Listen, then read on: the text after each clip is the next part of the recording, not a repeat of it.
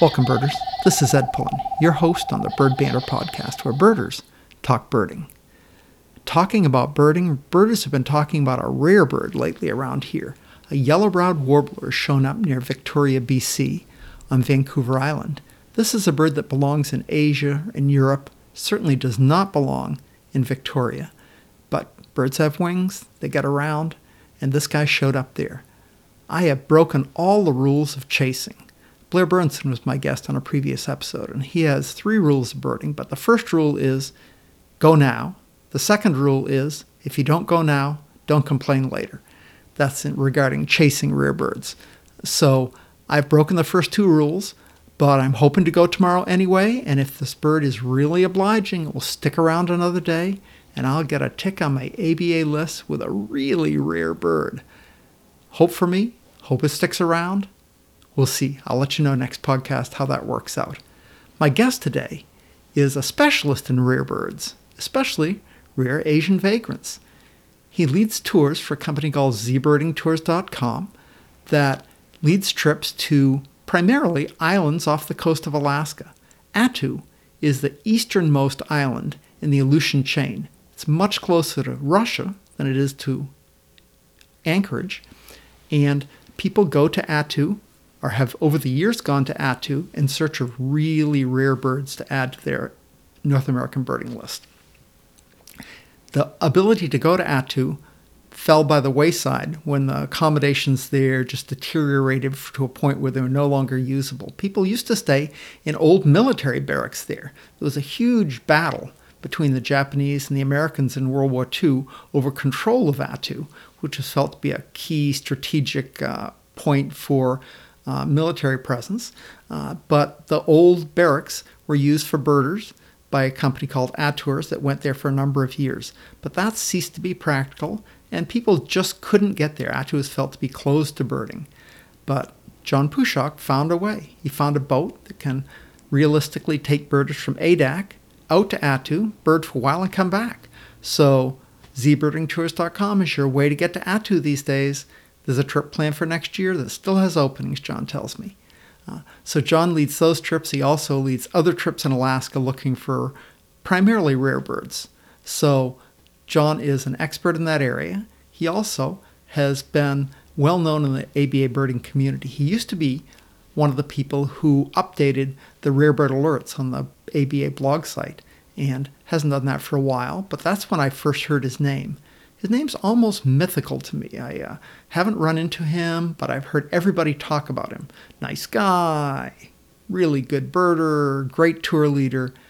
Never met him until today. But my lucky day today, John agreed to drive down from Seattle to be my guest on the Bird Banner Podcast, episode number thirty-seven. So help me welcome John Puschock. So John, welcome to the Bird Banner Podcast. Thank welcome. you. Thank you for... Uh... having me here. Yeah, I appreciate it. Just drove down from Seattle. I heard the traffic wasn't too bad. Not by Seattle standards or Tacoma standards. No. That's good. Yeah. That's good.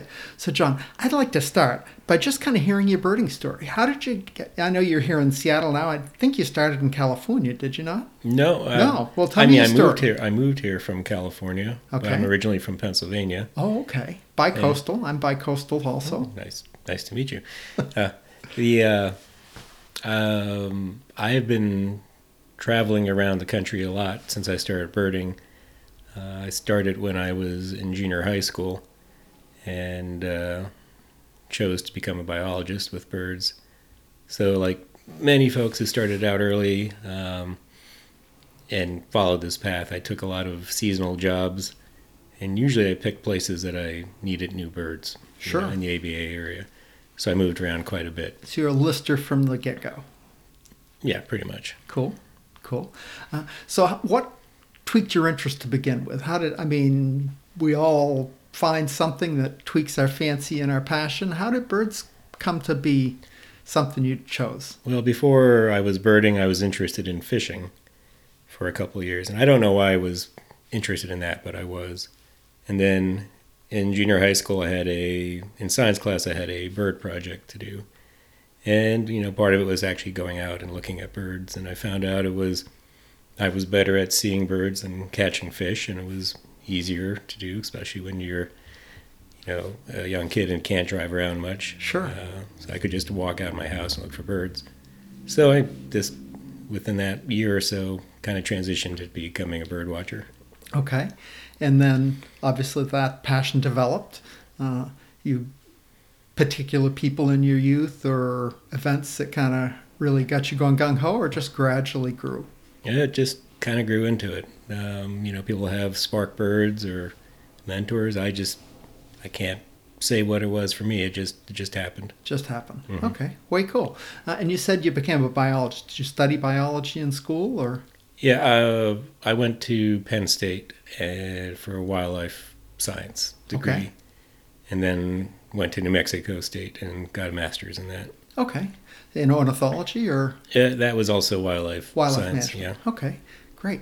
Did you actually work in that field particularly? You said you took uh, seasonal jobs that found you cool birds. Tell me yeah. about a few of those. Uh, well, we'll probably end up talking about Alaska. Uh-huh. And my interest in Alaska started when I got a job banding birds in northwest Alaska for the Park Service, running map stations. Up by northwest, sort of like Barrow, uh, or that No, far north, it was or? based in Kotzebue, but we flew around a few okay. stations. Right, Barrow's got a new name, doesn't it? Okay. Yeah. Uh, also hard to pronounce, but yes. yeah, and Kotzebue is north of Nome, so we're talking about that corner of the state. Okay, very cool. So you took a summer job there, doing bird banding and that sort of thing, uh, and uh, what other? That was the beginning of your La- Alaska experiences? Yeah, that was about twenty, a little bit more than twenty years ago. And prior to that, I had, you know, jobs in Arizona. Uh, doing spotted owl surveys, and some of my earliest jobs were looking for goshawk nests in northwest Pennsylvania and doing some point counts there. Okay, so did some raptor stuff. Very cool. And uh, how did uh, how did you come to be such an Alaska guru? How did Alaska get in your blood? Well, you know, like I said, I, had, I was up there for bird banding in the late nineties. And one of the places we uh, were banding birds was at the Kelly Bar, which had been the place to go for gray-headed chickadees. Okay.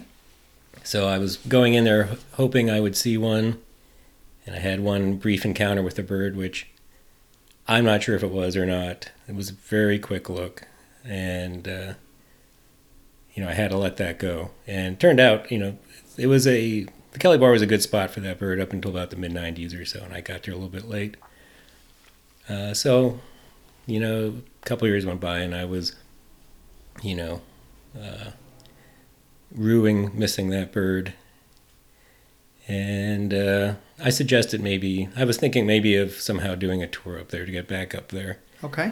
And uh, I suggested it to... to someone, and they're like, well, that sounds like an interesting idea, but, you know, maybe not. And, you know, the odds of finding it are really low. Uh, but then shortly after that discussion, read an article about Adak opening up to the public. Oh, okay. And I, you know, me and the other guy started talking, and we, you know, ended up deciding to do a tour there, and that's sort of how I started So you, going so you, back to Alaska, so you doing tours. Did a tour with a tour company, or you did your yeah, own I was tour? Work, I was working for BirdTreks okay. first. So went went to Adak with BirdTreks for your first, uh, you know, island rarity chasing sort of yeah. uh, trip. Mm-hmm. Uh, so I did that for a few years. Okay, and that obviously worked out okay. Mm-hmm. And then. Uh, People would, so a few people were suggesting that I try to get to Attu, which was, you know, at that point, the thought was it was closed. Couldn't couldn't but, do it anymore. Yeah, couldn't, it was after, after. Basically, because you couldn't live in the, the structures anymore. Yeah. Uh, and you couldn't fly there anymore, no, you, could you? Yeah, right. You know, there was a lot of uh, logistical problems for getting there. And, you know, Attours had stopped in two thousand. Mm-hmm. And it was like the conception, you know, the, the, was that you can't go go there anymore. But this turned out it was very difficult to fly there, no place to stay. And that's how it became closed, air quotes around right. closed. Right. Uh, so I was in Adak and uh, was talking to the one of the refuge biologists uh, about people wanting to go there, but you're not really being able to get there. And he just happened to mention that there was this new boat in Homer who might be interested. Uh, the owner might be interested in doing right. work like that. So I got in touch with him, and he said, hey, let's try it. You know, and that's how we started going back. That's how you started. Yeah. So, so I have not uh, obviously been on your tour. Does the boat go to Adak and pick people up there, and then on to go from Homer to Adak, and then pick people up in Adak and head off to Attu? Yes, yeah. Uh, all the tour participants, we fly out to Adak. Right. So it would take about, generally about a week to go from Homer to Adak. Okay. Uh, oh, so you go on the boat from Homer to Adak? No, no, the boat the boat the, takes about... Oh, the boat takes a week. Okay. Yeah. I, I, I picked up on that. I misunderstood. Yeah. Uh, and so from Adak to Attu I, I, is quite a ways. It's about four hundred miles. Okay. And so you just basically churn your way through the seas to get there. I mean, it's not like a meandering trip. It's a beeline trip. From, no, everyone wants to get there. Get there, so we try not to... Right. Take any longer than we need to. Yes. So I'm sure that you're doing some pelagic birding on the on the boat on the way, at least when it's daylight most of the time then, I guess. Mm-hmm. Uh, yeah. So as many hours as you can keep your eyes awake. Yes. Uh, cool. Uh, so you, what sort of birds do you get on the way? You probably get some alcids and some gulls and tube noses. Pretty much anything that occurs in the Aleutians we see on that stretch. Uh Basically, every alcid in the Bering Sea, except uh, we're too far south for dovekie or black guillemot. There's an extremely small population of uh, rhinoceros auklet that breeds on bull deer, which I have not yet seen in the Aleutians. Okay. Uh, I, my guess is not many people go up there looking for a rhinoceros auklet. No, so. no, that's you can get see that a lot okay easier. Miss. Yeah. It's an okay miss. Yeah, but. Uh, Uh, some of the murrelets are more near shore, like kitlitzes. I haven't seen from the boat, but we see them both at Adak and Attu. Right. But right. basically everything else, including whiskered auklets, all the other auklets. What tube noses do you get on that trip? There are thousands and thousands of full mars. I, I'm very tired of seeing full mars anymore. uh, then we have short-tailed shearwaters. And uh, two storm petrels, fork-tailed, and leeches. Mm-hmm. Uh, everyone wants to get model petrel. That's kind of the... The hoped-for bird. Yes, and numbers vary year to year. It's uh, always a rarity. Some years have... I've, we've had a few as, as few as zero, uh, but up to three hundred or more. Wow. Back in twenty thirteen. And that was, there was like a steady stream. It's a good year that year. Up, yeah. But, you know, if we see five to ten, that is a good result. Sure. So you get to Attu, and I, I've talked with Christian Hagenlocker, who's been on, on your trip mm-hmm. twice, twice, I think. Uh, and I guess once you get into the harbor, or I call it a harbor for lack of a better name, in sheltered water at mm-hmm. Attu, it's pretty, you know, calm and uh, doable.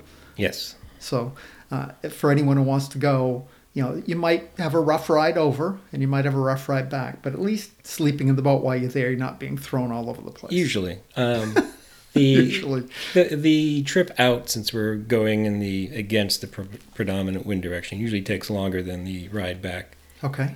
Usually the ride back is pretty smooth. Uh, oh, before I forgot the tube noses, there's also, we get three species of... Albatross. Albatrosses. Yeah. So short-tailed albatross is another one of the... big stars of the pelagic sure. portion, but that's, you know, knock on wood, pretty much expected at this point. The numbers I've noticed have been increasing just in the past ten years. We see more than uh, when we started going out.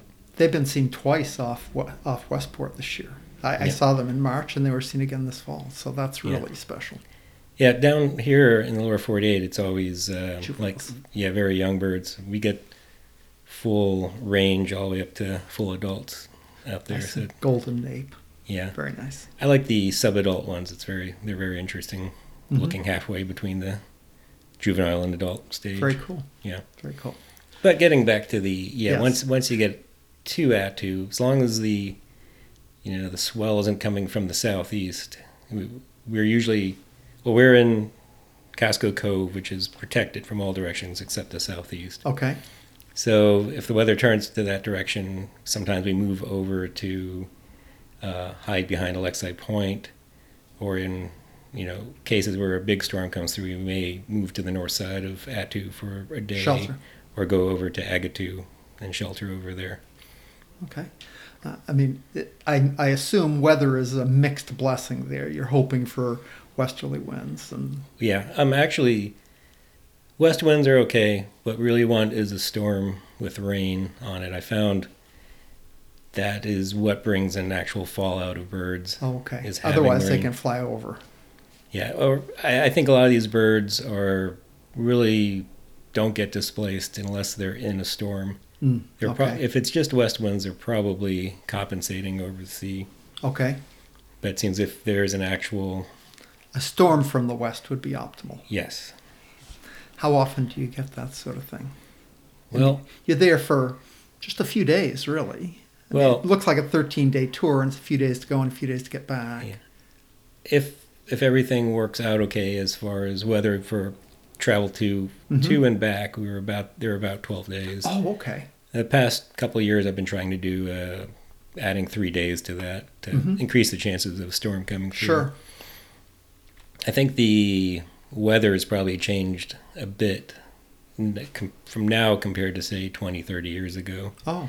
Because if you read the old stories of birding there, it's always, you know, sideways rain and cold and miserable. Right. Well, that may I've, be just because that's what people remember. I don't know. Well, yeah, I was going to get to that, too. Um, because you hear the old stories about all these great birds you had, but, you know, those stories are compressing every bird you saw within two to three weeks. So it may seem like more, but you know, one of these days I'll do some more statistical analysis to see how the historical records compare to now. But people who had been out there in the old days and then out with me have commented about how much nicer the weather is oh. now. And I've I've gotten sunburn out there more often than I've been soaked with rain. More sunburn than frostbite. Yes. Yes. Yeah. So... You know, it, it seems we are getting less storms now, and that could be depressing the number of birds we're finding. But we're also out there for a shorter time period than the old tours were. Uh, we do have fewer people, so there's probably some effect of less people finding the birds. Effort bias. Yeah, so it's a, it's a little hard to say how things have compared from now to in the past, but I think definitely there seems to be less weather than we had. Mm-hmm. Uh, so, on a, a, a, if I were to take you a trip, would you venture to say that there's a thirty percent chance, a seventy percent chance? Just, I mean, I'm just trying to guess that the chances of having a really spectacular fallout of birds are on any given year, or I'm assuming less than half. I don't know. It, it that's also hard to say. Um, the past four tours or so have had at least one storm would be in there right after a storm came through. Um, like twenty sixteen, twenty fifteen or twenty sixteen, we weren't there in twenty fifteen, but there was a good, it was a pretty good year at Adak. Okay. Uh, what I you know, saw reports from. So it seemed like the middle of the decade there, there was a switch from a little bit, you know, better chance of having storms. So I think every year, We've we've had at least one storm come through while we were there, except this past year, but there was one right before we got there. So you got there to good birds right off the get-go. Yeah, pretty much. Yeah. So it, it sounds like if anyone were to take your trip, they're guaranteed of a, uh, a an experience of a lifetime. I mean, they're going to go on this crazy will, long trip across the... I will guarantee an experience. Yes. Uh, a, a long boat ride across the, the Arctic sort of seas or subarctic seas uh, to an obscure island that few people get to bird on, that uh, you're almost guaranteed of some Asian rarities, some, some a couple of shorebirds, a couple of uh, songbirds, and guaranteed of a chance mm-hmm. at something really spectacular. Uh, so it sounds like a fabulous opportunity for anyone who wants to do it to me. Yeah, it just depends, you know, if if you are willing to be on a boat, you know, that's on the Bering Sea for a couple of days. That's that's the biggest Yeah, that would be know. the scary thing for me, just getting there. Yeah, I, that, I have been seasick, and I don't like that. But I, I, lately, I've been doing better. So I, I, I do not like being seasick myself, and I, I found the patch for me mm-hmm. has worked wonders. I know a lot of people. I, I, I can put the patch on and you just wake me up when a bird comes, so it doesn't doesn't help me a whole lot to be sleeping the whole mm. trip. Uh, but but I do well with meclizine and gingins and never stopping eating. Mm-hmm. That, that works for me. So we all have our recipes of how we don't get sick on pelagics. It's good that we each know our body. Yeah. Cool. Uh, so uh, in terms of accommodations, what's it like to sleep on this boat? Is it, are the are the you have a reasonably comfortable place to lay down, or I've I've slept on boats that you know were more like a park bench, and I've slept on boats boats that were more like a, a narrow couch. All right. Well, it's a little bit better than a narrow couch, I would say. We're no, we're okay. not looking. It's not a luxury but, cruise but, ship, but it's reasonably comfortable. It's it it's uh, utilitarian. Mm-hmm. The cabins are that you have. Two bunks, each one has four. Um, there, there's plenty of storage room for gear, but usually only room for one person to stand up and change. Sure, yeah, that sounds like a pretty typical uh, pelagic drive. I've gone on the Searcher out of uh, out of uh, San, San Diego. Diego. It's probably not too dissimilar to that in terms of uh, accommodations. Uh, that was a pretty cool trip, I have yeah, to say. I've The one I need to get on. It's it's worth it. Yeah. yeah I have to see uh, Guadalupe Merlet yet. Oh yeah, I'm I'm one bird ahead of you. That's a rare thing, I'm sure. Anyway, uh, it's it's great. Have you seen the new uh, the Townsend's uh, uh, Stone Petrel? Or I seen it when you could n- name it. I I was on the boat uh, when Steve Howell was taking photos that have now shown up in his Tube Nose book. Okay. As so you, th- you think you can list that one? Yeah. Well, no, I ha- well I haven't counted because at the time it was not split, and I okay. was like, well, that's interesting that he's doing that, but I didn't okay. know what the criteria were. Sure. And it turns out I went back through my photos, and I did not take many photos on that trip, so I don't oh. I don't have shots of Townsend. So I know I've seen it, but I feel like yeah, you'll I haven't. Get out. You'll I haven't, get out again. You're young. I haven't earned it yet. You'll get out again. But that Searcher trip, to give a plug for them, oh my goodness, what a trip! It's really really fun. I mean, even it would be fun if even if you're not a birder, it would be, and the food is great. The weather is generally warm. Can be at least, mm-hmm. uh, and whales. Oh, never, was, se- never seen so many whales in my life. I was going to ask, what's the cetacean show oh, like? We went on the first first day of that trip. We, I, I guess, not, not the first night. You take off at like three or four in the afternoon, then you sleep and you wake up, and the next day you're going up the but inside the Channel Islands. And uh, on the day I was, we did that when I was on the boat. The sea was red with krill. Mm. I mean, it was just. Roiling red seas and whales is far, I think one hundred blue whales, uh, maybe one hundred other whales.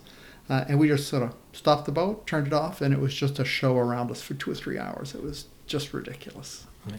Uh, and all sorts of dolphins. I'm not, I don't even know the names of them all, many mm. of them, but dolphins just do- almost jumping over the boat. It's just everywhere, you know. So it's nice. Spectacular. And I, I think that was exceptionally good, but I think you can plan on it being very, very mm-hmm. good.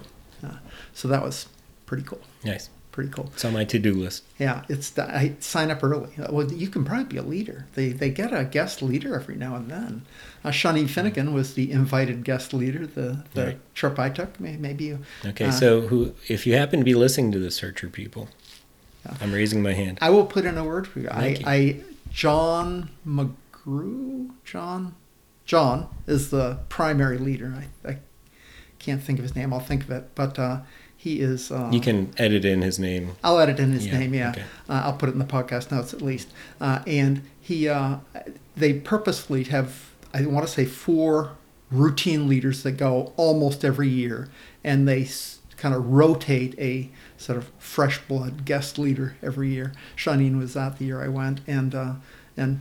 There's no reason you couldn't be that person that I can think of. Well, other than my, yeah, you know, difficult personality. oh, you seem to be yeah. doing okay today. Yeah. All right, thank you. You could have five days maybe out of that. Maybe yeah, a stretch. Yeah. It's, but a, it's, it's, it's, it's plenty for my family, or, you know, they have enough of me after a while. Anyway, uh, so Attu, people can put on their list, uh, it's a can-do again. So it's very possible. For now, yes. yes. It, it's At least for, next year there's a trip planned. Yes, we have a trip planned. Um, Is it full? No, it's not no. full. So you Off. can go next year? Yes. Okay. Um, Uh, there, you have some. What's what are your trips to Adak like? I saw there's two things I saw out of Adak. You have just a land-based trip, and then you have a pelagic three-day or four-day pelagic trip out of three or four Adak. Day. Yeah, I, I haven't been doing the any land tours there. Oh, you much, haven't? Not in the past couple of years. Okay. Uh, well, mostly just the pelagic trip. Okay. Which involves the same boat. Uh, we go out for about three days. Um, usually there's time at the end to do some birding around the island, which we need to get Killitz's Merlet and Aleutian Tern. Sometimes there are still some Asian birds showing up, like hawfinch. We had uh, common rosefinch one year. Wood sandpipers are sometimes there. So nice. Still a chance for some of that. Nice. So there's a little bit of a land-based add-on after the after As the time pelagic. allows, yes. yes. Okay, very cool. But mainly the... as weather permitting, we head out to Seaguam Pass, which takes about a day from Adak, and that is a one of the best spots in the Bering Sea area for short-tailed albatrosses. Okay. So good chance at short-tailed albatross, and I'm assuming a bunch of alcids again. Yeah, the uh, major spot for whiskered auklets is only about a ninety-minute boat ride from Adak. Oh, okay. So if we leave late at night, we'll get them on the way back, but oftentimes we see them going out and coming back in too. Very cool. And whisk, for those who don't know Alaska alcids, whiskered is the one you have to go to specific places at specific times to get. I mean, most of the others are relatively easier to get.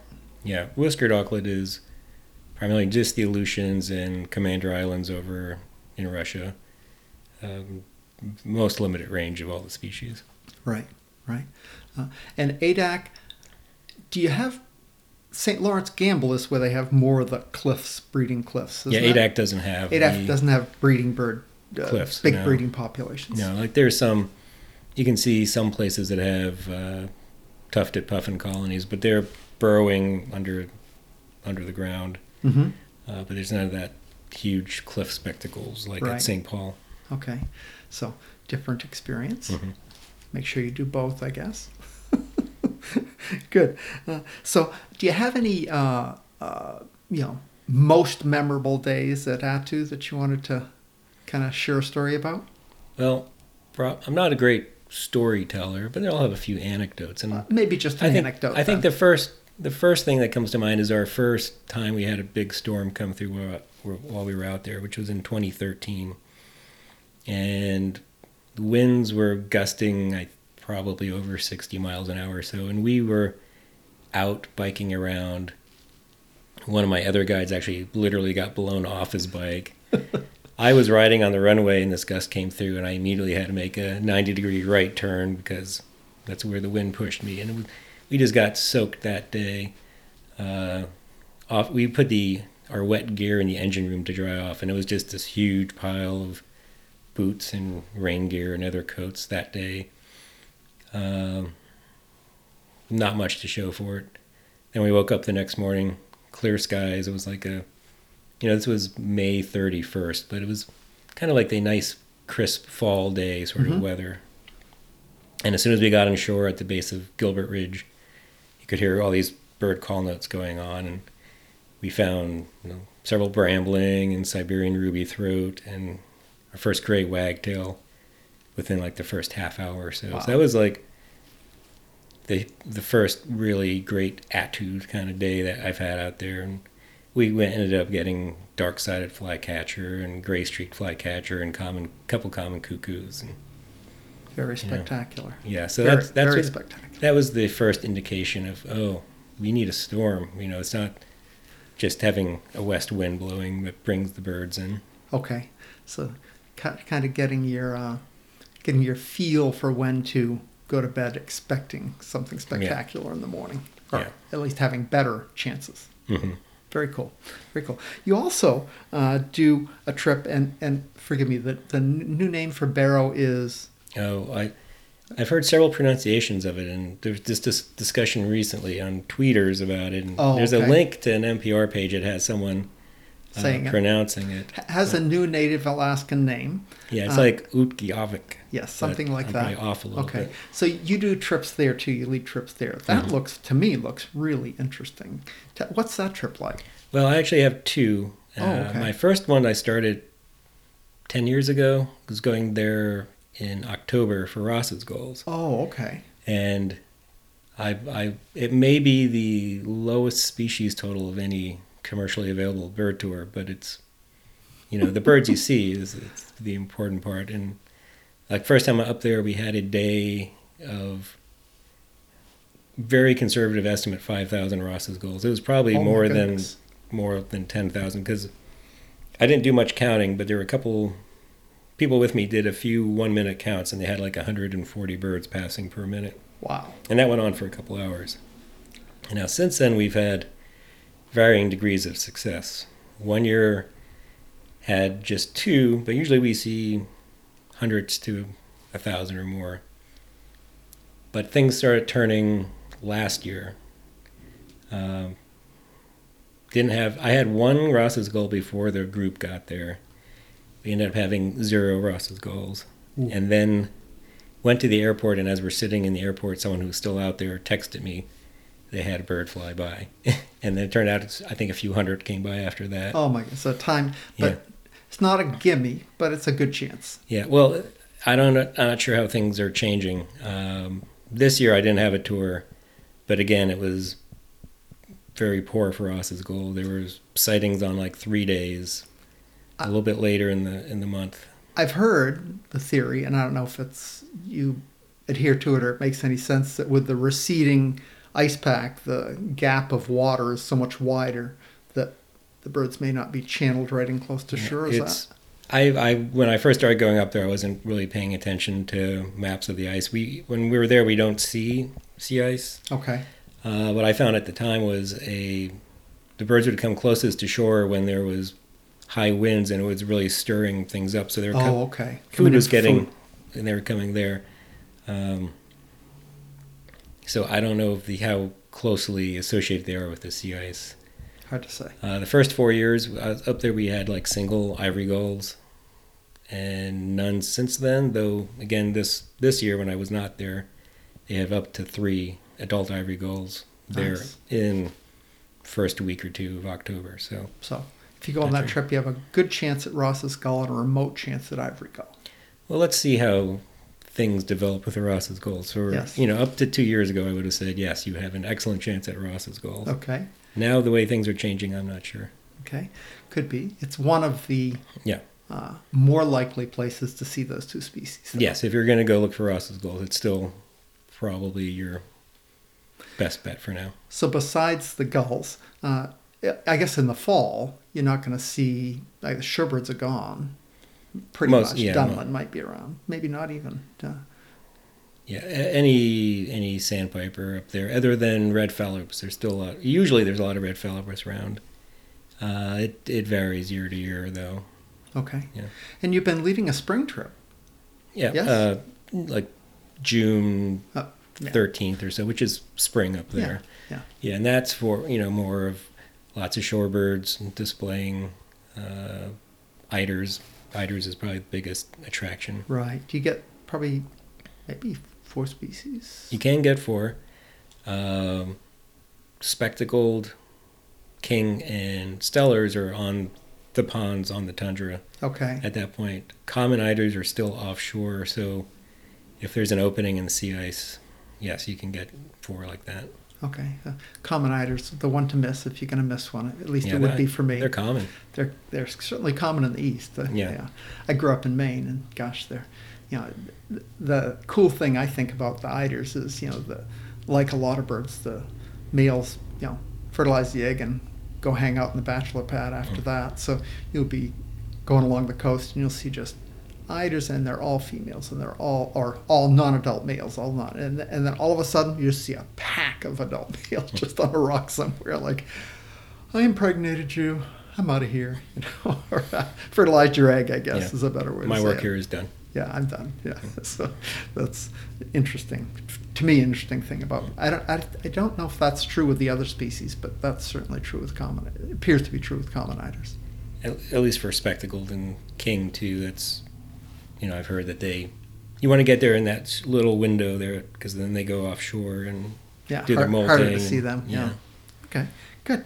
Uh, so uh, if uh, if somebody wanted to go on on a an Alaskan island trip, you know, the, to see, uh, how would how would a birder choose which one? Would you choose to go to Attu? Would you choose to go to Adak? Would you sort of gamble? What would be, what would go through? What should go through my mind in terms of picking a choice of a of a trip if I can only go on one? Spring, fall, I which think, place? I think it just depends. You have to ask yourself what you want to see and get out of it. Um, You know, each island and each season has a little bit of a different sure. thing about it. Uh, like we were talking about the seabird close before. Right. You know, Saint Paul is most famous for that, you know, up close looks. Uh, Gamble has a lot of seabirds. I'm, I haven't been there myself, so I can't comment how okay. it compares to Saint Paul. Mm-hmm. Uh, but, you know, there's a little bit of different mix of species in each one. Uh, Now, like if Eastern, you, Eastern vagrants, Gamble, uh, Adak. Eastern? Uh, yeah. I, Asian. Oh, okay. Excuse All right, because I was going to say... Yeah, I, I think I'm Asian, I should say. Far Eastern. Yeah, Far Eastern. You know, each each island, some there are some differences in expected species, but a lot of it just depends, even other places, it's the weather. You mm-hmm. have to be there at the right time. Uh, so I think it has comes down to like when you're when you can go and if there's anything in particular you want to see. And it's, so but, uh, yeah, but like I say, spring versus fall. Uh, fall is better for something that's completely unexpected. In the springtime, you're just having, for the most part, it's birds getting blown off course by weather. Uh, fall though, you have you know more juvenile birds who. Perhaps don't know. Completely which, messed up. Yeah, yeah, you know, are migrating one hundred eighty degrees off course. So that's when you're more likely to have those. Really strange stuff. Yeah. Really strange stuff. Like, did I see on your Facebook page that you got up for the yellow-browed warbler? Mm-hmm. Very cool. Very cool. Yeah. You know, there's a good example of differences between islands. Um, the Aleutians have very few old world warblers to be expected. Just occasionally you get a Kamchatka leaf warbler. Now, okay. if you go up to... You know, Gamble, much more likely to have a, a warbler species like that. Hmm. So, for whatever reason, who knows? Yeah. Uh, for those who are uh, not aware, that the on near Victoria, on Panama Panama Flats, isn't mm-hmm. it? Near Victoria, there's a yellow-browed warbler still there this morning, and I might go for it tomorrow. I'm hoping. Don't wait. We'll see. Yeah, I know. I've been waiting too long already. Yeah. yeah. My first rule of chasing, and many of the other people's, is. Go as soon as possible. Exactly. Blair Bernson is a friend, and he was on the podcast. He says he has two rules. First rule, when you go, when you hear about a rarity, go now. Second rule, if you don't go now, don't complain later. You know. So, my my rule, second one, is when you do chase it, look where the bird has been seen. Yes. You know, if you if you get there, and it's not there, don't go wandering off. Wait. Yeah, wait. Just wait there. Let other people wander off, and if they find it, they can come back and tell you. But yes, I, I would agree with you. Be patient, you know. Mm-hmm. Yeah. Bring your big boy patience and uh, and wait. Yeah, good, good. Uh, so your your company, uh, I'm gonna try to say it, Zukunurehe or something mm-hmm. like that. Z Tours. I, I I usually pronounce it more American style, Zugunruha. Zugunruha. Yeah. That, that, I can do that. That's yeah. better. Uh, anyway, your tour company uh, leads trips to Attu or has led trips to Attu and is going to, as well as Adak and the Pelagic. I think you're thinking of branching out to other areas. Do you have any other trips planned, or are they still in the formative I'm, I'm process? I'm in the early stages of like looking at Panama and Peru. I'm doing some scouting there now because, you know, the trips to Attu and things like that, there's a limited appeal to that. There's You, you're narrowing your uh, uh, uh, audience, that's for right. sure. And, you know, in the trips to Attu, it's financially feasible only with the boat that I'm using now. I don't know any other boat that could work the same way. And the boat's probably not always going to be available. So I don't want to put all the eggs in one basket. Right, so. Right. Yeah, it's good to have, uh, and it's also, I mean, really a, a window of opportunity in the spring and maybe a window of opportunity in the fall, but there's, you know, nine or ten other months of the yeah. year there that you might might be able to diversify into. Yeah. Uh, I, you to mention Greenland, did it? Did Greenland? I did not. Ice, Iceland. No, you didn't. But it, didn't I see on your website? No, Newfoundland, maybe Newfoundland. I have done trips to Newfoundland. Yeah, in in the past, I haven't I haven't offered that recently. Oh, okay. Uh, but that was a another uh, specialty trip, going in the wintertime for oh, okay. yellow-legged gull and. Okay, yeah, winter so, trip. Okay, yeah. So for true listers. yeah, I, I've been offering trips that, like, I used to go to bird festivals with and have a booth there, and people would see what I was offering, and they'd go, oh, that's too cold for me, and just walk away. Yeah, so. yeah. Your audience will find you. Yes. Uh, yeah, yeah. The, the, the birders who want to go to these places are going to know where to look, and they'll say, oh, I think I should look up John. He might be going there. Yeah, good, good. Uh, so you've also done some work with the A B A. Uh, at least, I don't know how much work, but I've I've read a couple of uh, rearbird uh, yeah, was, summaries. It's been a, it's been it. a number of years since. Okay. I've, but I was doing their, you know, a blog posting about rearbird sightings. Oh, okay. I did that for hmm, maybe two years or so. Okay, okay. Nick Nick is uh, taking that over now, I think. Nate. Nate, excuse me, Nate. Yeah. Yes. I, Nate, do you still do uh, individual posts, or is it just a weekly? Uh, Rare bird report. I'm, I'm not sure. I think sure. It's just the weekly one. That's yeah. all I've seen. Yeah, still yeah. It's kind of fun to read. Yes, kind of fun to read. Good. So, what do you see uh, in your near term as a birder and a trip leader? Do you have any uh, bucket list things you want to do? You mentioned you want to go. I just on the... I just want to see everything, so I don't have any specific plans.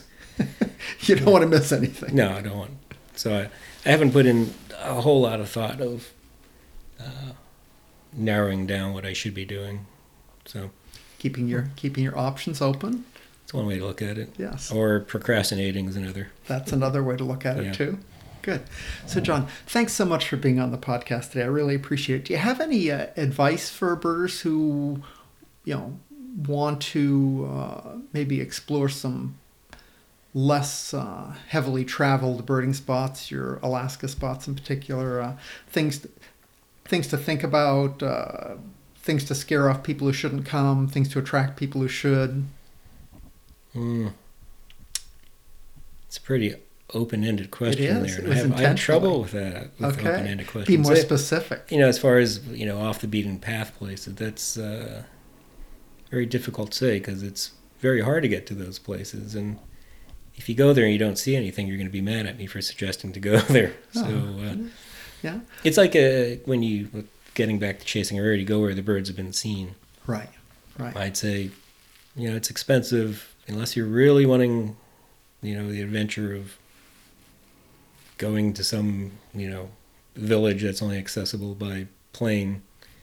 I'd stick with the... Uh, go know. to the standard places. Yeah, yeah. yeah. Probably good advice. Probably good advice. Thanks again for being on the podcast. I'll make sure in the podcast notes I list any uh, places people can contact you, that sort of thing. But if people want to find you, uh, I know you have uh, I know you have a Facebook page and you have uh, your website. I would say go to the website, maybe sign up for my mailing list, which I I don't mail out much. Uh, the website is the letter Z. Followed by Bird Tours, so just Z Bird Tours. No hyphen, no, just Z no. Bird Tours, all one word. Yeah, dot com. Okay. I do have a Facebook page, but I'm not really pro Facebook at all, so I haven't been using it for the past couple of years. Okay. I don't want to pay to promote my page. Sure. So I basically, the only place you're going to get new information is from my website and okay. the mailing list. Z tours dot com and get on the mailing list. Z bird tours dot com. Z, ZBirdTours, excuse me, Z bird tours dot com. Yeah. Get on the website, get on the mailing list. You'll find out about the trips. That sounds good. Thanks again for being on the podcast today. Okay. I appreciate it. All right. Thanks for having me. Take care. Well, that wraps up the Bird Banner Podcast, episode number thirty-seven with John Puschock. I'll make sure I leave links in both my blog site on bird banner dot com and in the podcast notes to John's company, some of the things John talked about in the podcast today. So until next time, good birding, good day.